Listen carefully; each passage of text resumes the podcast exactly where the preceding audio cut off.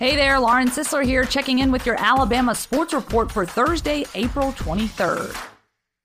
Nick Saban confident for coronavirus treatment to be developed soon.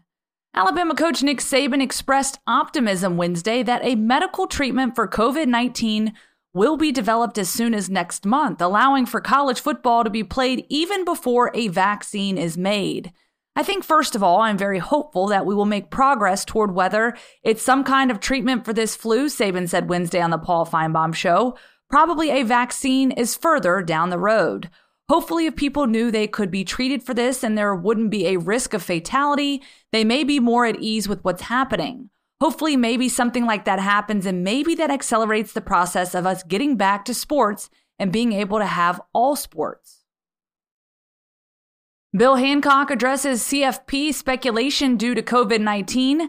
There's been no talk of expanding.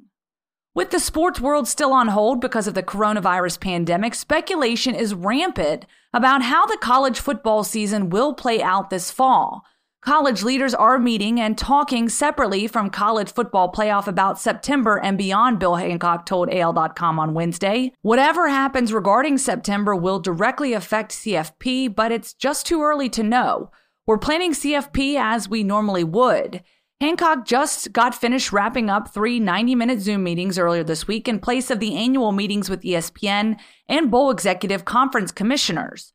COVID 19 has people talking about a potential late start to the season or even moving the season to the spring. There's been an idea floated of expanding the CFP as well. The CFP model of 14 playoff is under contract until 2026. Here's what Hancock can say with that certainty.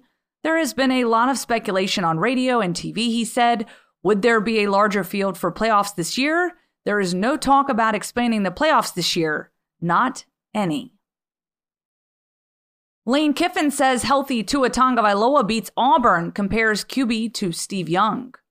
Lane Kiffin believes if Tua Tagovailoa was healthy last season, Alabama would have beaten Auburn.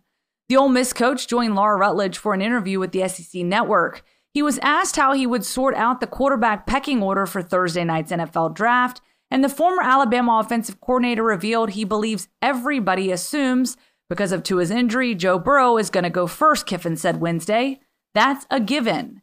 It would be interesting if Tua wasn't still in that game against Mississippi State, so obviously he doesn't get hurt. He uses the bye before Auburn gets healthy, and they probably beat Auburn.